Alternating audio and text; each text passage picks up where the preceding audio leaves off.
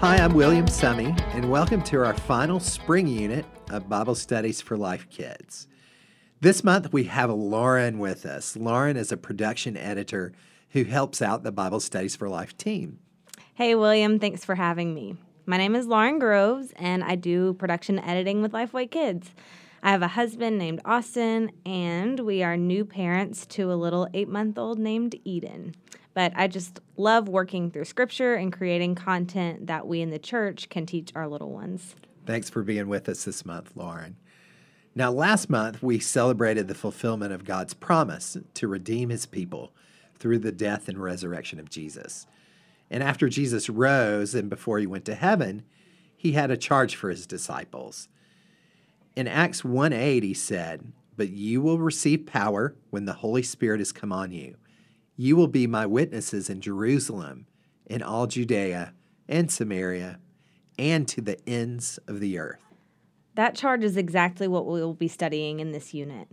Through stories of Paul and his various missionary journeys, kids and preschoolers will learn that Christians' greatest command is to share the gospel. In this first session, both kids and preschoolers will learn about Paul and Barnabas becoming missionaries. Leaders this week focus on helping kids and preschoolers understand that God sent these two men and set them apart for his special work, spreading the good news of the gospel. Lead them to know that there are missionaries today too, both in our country and around the world. You can even tell them about missionaries sent from your own body of believers.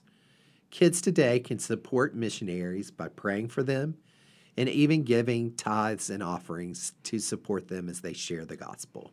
I am so excited for this unit, William. It can be so easy to go into our churches and do our Bible studies and then just go about our lives while neglecting the call to go forth and share the gospel. I think sharing with kids and preschoolers that God gave us this command is an awesome way to set them up for a life of gospel sharing, whether they are on a mission field in places far away or right here at home. And that's great, Lauren. We're praying that throughout this unit, God sparks a fire in kids and preschoolers to go out into their own communities and share the gospel. We'll talk to you again next week.